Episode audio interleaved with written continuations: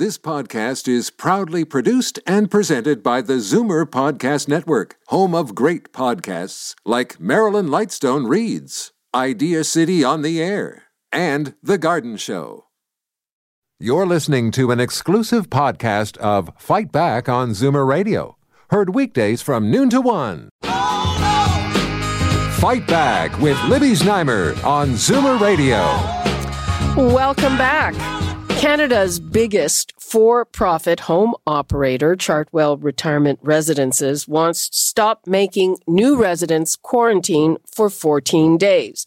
The company says that with the right kinds of protocols, such a COVID, such as a COVID-19 test for residents ahead of moving in and social distancing practices, there's no need to quarantine them as they move in.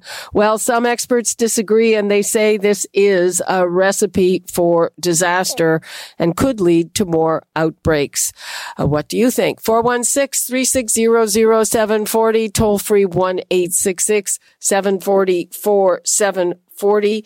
And now I would like to bring in Sharon Ranalli, who is a spokesperson for Chartwell Retirement Residences, Bill Van Gorder, who is the interim chief policy officer at CARP, and Dr. Tamara Daly, a York University professor and director of the university's Center for Aging Research and Education. Welcome to you all. Thank you for being with us. Thank you for inviting us. Okay, well, let us start with Sharon Ranalli of Chartwell. Sharon, why do you want this restriction eased? Libby, I think the most important thing to say first and foremost is we have not called on any body of government to do this. We've actually said in an investor call that the 14 day isolation period can be a deterrent to seniors who have already been isolated through the pandemic to move in and that there are examples across Canada of enhanced precautions that have replaced the full isolation in suite. So uh, I, I have to say, I think the government's done an excellent job in every province we operate on working with um, retirement home operators and long term care operators as well, because we're on both sides to keep people safe, and we we, we respect that. Um, but it is a difficult thing to be placed in your room for 14 days straight. Oh, oh, of course it is. Uh, any uh, isolating anywhere is is a difficult thing. But uh, how do you think that that the, do you think that this is the thing that is stopping people from moving into a retirement residence? So more than 25% of seniors live alone. I would say that experience during COVID was exceptionally isolating already. If you did not have family nearby, if you did not know how to order your groceries, if you had care needs, even if you gave up your daily, uh, you know, drop by Tim Hortons or mall walk, etc. All the things that normalize getting your hair done, regular activities. People who had stayed in their home for that time, whose needs may have um, accelerated during that time, and are now exploring retirement living, at times are finding it a deterrent and becoming what we call hesitant. They're unsure. The, the representation of retirement homes versus long term care also makes them hesitant. Many people don't understand the distinction, and I know the other panelists will, will um, most certainly jump in as they they have on what the distinction is, and we can talk about that. But retirement homes are different, and so were their outcomes during the pandemic. And we're trying to help families understand that we've remained a safe place, that we're a supportive place, and how we can help them should they require our services uh, on that transition. Uh, Bill, is it a good idea to ease those restrictions?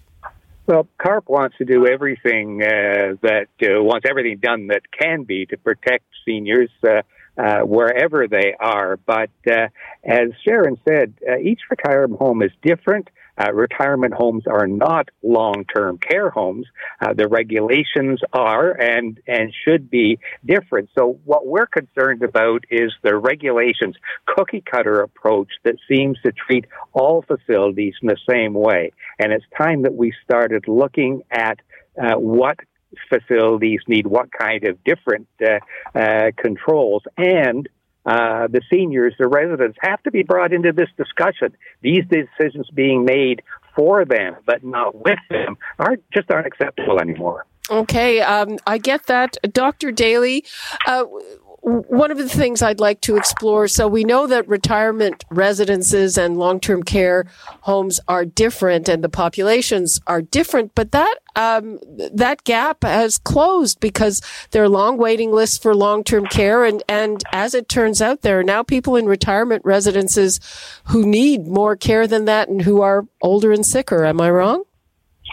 No, you're absolutely correct. And that is one of the challenges with thinking about retirement residences and long term care as completely different. We are talking about communal living arrangements and communal activities. And we do know that in communal settings, the risk of exposure and spread is far greater. And we're also talking about a population um, that move into retirement residences that have uh, different degrees of vulnerability. Uh, so I think we need to consider those things when we think about what sort of policies we want to put in place. Uh, isn't it the case, uh, and I'm just throwing this out there, that given the pandemic, I mean, I would imagine that people, particularly older people, are hesitant about any kind of communal setting. Uh, am I wrong about that, Bill? There certainly people are thinking very carefully about it now. The, the COVID disaster has has brought the uh, that all home to people. So uh, seniors and their families are thinking carefully uh, about it. But in thinking carefully about it, uh, they have a right to make the decisions that they want to uh, make for their own uh, safety and and weighing the, their risks. And that's what we're concerned about. That there, yes, there is uh, increased pressure on uh, long-term care facilities. So, so uh, people who are in them are, are in are in residential care uh, are often looking maybe to move up to that uh, level. Uh, but we're talking about an individual basis here, not an over overall rules that put everybody to the same pot. Mm-hmm. Sharon Ranalli, I have just a, a, a, question. In retirement homes, are there rooms or facilities that people who are not of the same family share, or is it all uh, private rooms and, and units? I can't say it's all because there's 771 licensed retirement homes in Ontario, but I would say there's very few um, shared space in retirement homes. It's one of the things that distinguishes retirement from long-term care, and it's one of the things that distinguished how retirement homes responded to COVID. It was easier during um, you know, an isolation period to have people maintained in their rooms, although that took a toll. It took a toll that people were separated from their family members, from their friends, and from each other because they were kept in that room. That's that's an isolating experience. And I, I do want to speak to the public perception that they are the same model and the outcomes are the same. They're not actually. Confirmed cases in retirement communities in Ontario were 3.87% of all cases in the province and the incident rate was about 1%, 1.27% um, of residents were affected. So I, I just think the story is very different. And when we continue to say retirement and long term care in the same breath on how uh, they responded to COVID or what the outcomes were, they're not the same. And I think Bill said a really important thing. We also have to listen to what the experience was of people and what their families felt like. And, and I'm on one company, Chartwell, we have uh, just over 90 homes in Ontario. But we asked all of, we put a survey out. We asked people to go online. This, this was completely independent. Over 13,000 uh, family members and residents participated, and 96% of residents and 95% of their families said we felt they felt that we took measures to keep them safe. So I think the retirement experience is different and the physical layout of the buildings, the separation of rooms, the ability to have um, a different resident population that can socially space from each other has led to those outcomes. Um, however, uh, the population has changed given the uh, the long waiting list for long term care, right? Well, it hasn't. But like retirement homes are regulated to provide a certain amount of services and care. So individuals who require additional care could be receiving home care to, to support those services, which is overseen by Ontario Health. Um, they could be on wait lists, but the, the change is likely to come in the future, and it's why retirement homes will play and will increasingly play an important part of the continuum of care. I, de- I definitely agree with you in that regard, especially going from four to two bedrooms in those older C beds. Mm-hmm. Uh, Sharon, what do you say to critics who say uh, th- this is just about the, the bottom line for Chartwell or other retirement residences? Well, Chartwell, as one operator, but all retirement home communities moved to comply with long term care directives during COVID. So those costs in a private sector uh, environment are assumed by operators to keep people safe. So we, we moved willingly to that. We've been a great partner with government. We've been at the table with healthcare partners. I, I do not know why we would be accused of putting um, occupancy ahead. We, we are a needs driven business. People do need our services. People do reach out to retirement homes for support and many of those people can be taken care of. Those individuals can be taken care of outside of long term care, most especially while the demand increases or capacity decreases as they're they're waiting to expand in that area. So it is it is our business model uh, to do sales and marketing to help people secure support outside of long term care. Tamara Daly, what's your response to that? Do you think this is just about profit? Well, it seems to me that if uh, so many of the residents responded positively to the measures that Chartwell undertook and they were complying with the regulations and the directives that were sent to long term care facilities, it seems to me that Chartwell was doing things in a way that were more protective and that um, followed um, uh, more like serious kind of um, measures. And uh, if what they're proposing now is to lessen those, it it makes me question whether or not people that are currently living in retirement residences will continue to feel as safe as they uh, indicated that they were. Um, it seems to me that if you're talking about social isolation, you have to consider the needs of people who may be moving into retirement residences as well as the ones that are already living there. And if there is an outbreak situation, you're putting everyone who works in that long term, in that retirement home, as well as the people that already live there at risk. So it seems to me that the precautionary principle needs to apply here. I mean, I've listened on the radio uh, and in newspapers for the past few days about how our numbers are going up in a number of provinces. We're talking about a second wave. I'm surprised that an organization would be willing to um, to shift direction, knowing what worked previously and what we might need to do in future in order to protect people. We are talking to Dr. Tamara Daly from York University, Bill Van Gorder, the interim chief policy officer at CARP, and Sharon Ranalli from Chartwell. And uh, Sharon, Dr. Daly was saying, uh, you know, given that we are in the midst of a spike, we don't know if this is a second wave. Uh, this is not the time to, uh, you know, take uh, our feet off the gas pedal. What, what do you say to that? I would agree with you entirely. And I would say, once again, we haven't called on the government to relax these um, conditions at all. We've said that they will have an effect and they could be delaying people making the decision. So I just really need to be clear that answering one reporter's question a couple of days ago about us referencing that on a investor call was not a call on government to relax any of today's rules. And we know that there are hot spots across the country where we are seeing, or even across Ontario, where we're seeing these increases.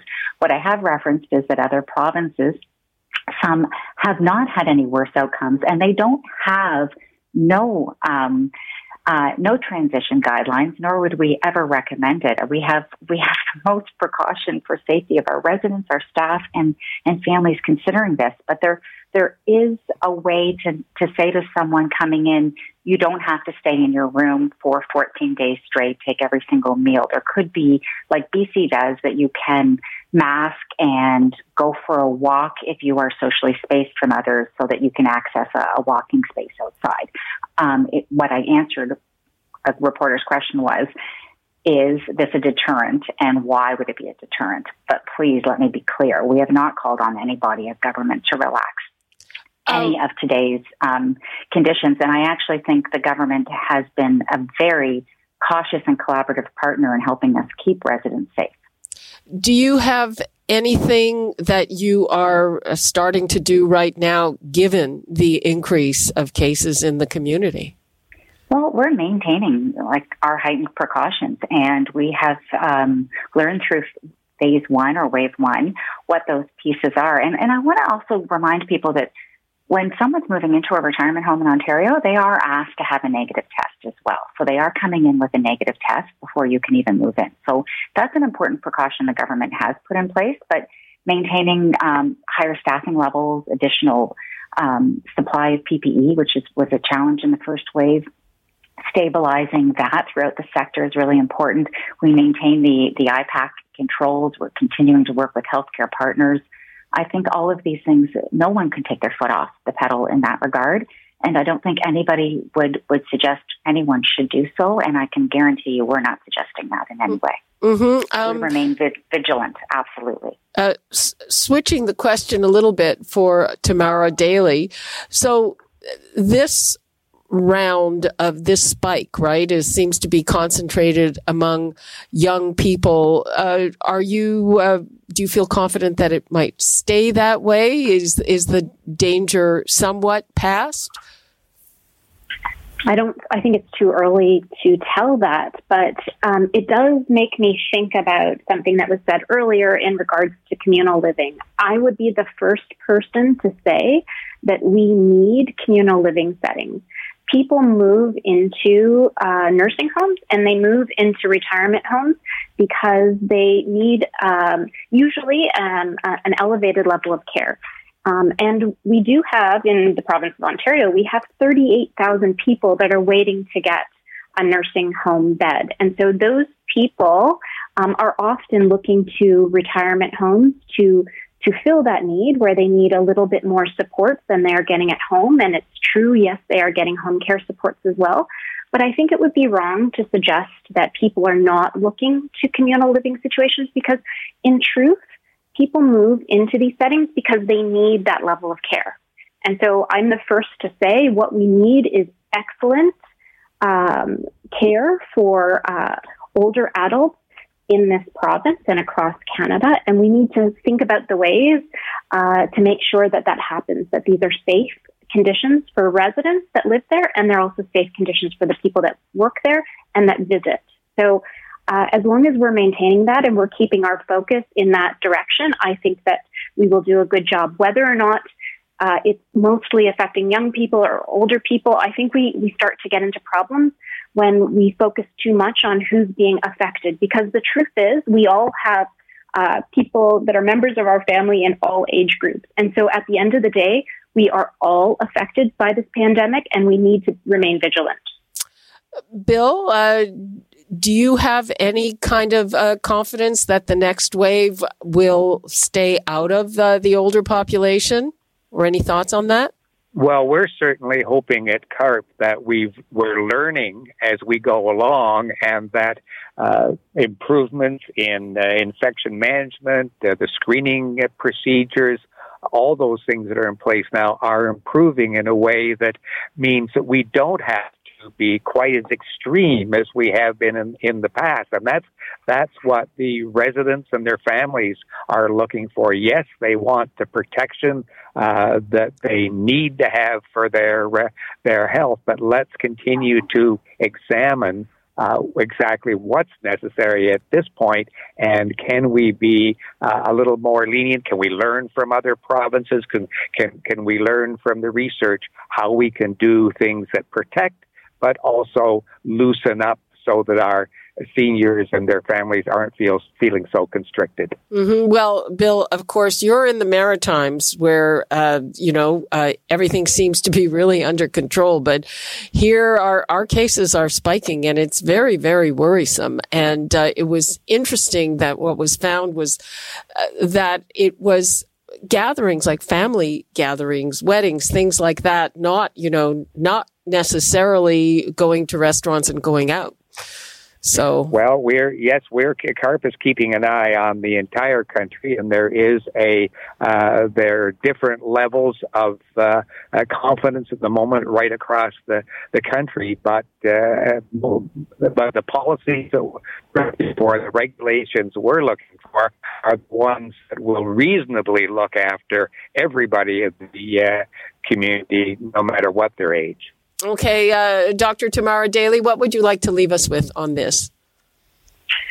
I think it's it's really important for us to listen to what it is that public health officials are saying, and it's also really important for the policymakers to pay attention to uh, what the implications of all of their decisions are um, for all of our lives. One of the things that I'm I'm thinking about a lot lately is also our schools opening up and what that means and how important it is that we um, make sure that ch- children who have a right to education um, can, can exercise that right. And so, how do we do that at the same time as keeping people who are vulnerable, who um, uh, are older, uh, and have been shown to be quite vulnerable to this disease? How do we protect them as well? So, I think we need to think about all of the ways in which our society works um, together uh, in order to make sure that our p- policy approaches um, protect all of us. Okay, and Sharon Ranalli. Well, I couldn't agree more with Dr. Daly's statement that um, we have to be vigilant. We have to protect our, our seniors. We have to uh, maintain these protocols in place. We have to listen to public health officials. But I also think, to a point that um, Dr. Daly just said a minute ago, retirement homes are, you know, have been um, integrated even more into the continuum of care in the last few years, and that's an important setting to help uh, the community, and we have to continue to be part of the continuum of care, and that's why we're we're highly compliant. We're a regulated sector and highly compliant. I would leave your listeners with that information. Okay, thank you so much, Sharon Ranalli from Chartwell, Bill Van Gorder, Interim Chief Policy Officer at CARP, and Dr. Tamara Daly, Director of York University Center for Aging Research and Education. That's all the time we have. Thank you. You're listening to an exclusive podcast of Fight Back on Zoomer Radio, heard weekdays from noon to one. You're listening to an exclusive podcast of Fight Back on Zoomer Radio, heard weekdays from noon to one. You're listening to an exclusive podcast of Fight Back on Zoomer Radio, heard weekdays from noon to one. This podcast is proudly produced and presented by the Zoomer Podcast Network, home of great podcasts like Marilyn Lightstone Reads. Idea City on the Air, and The Garden Show.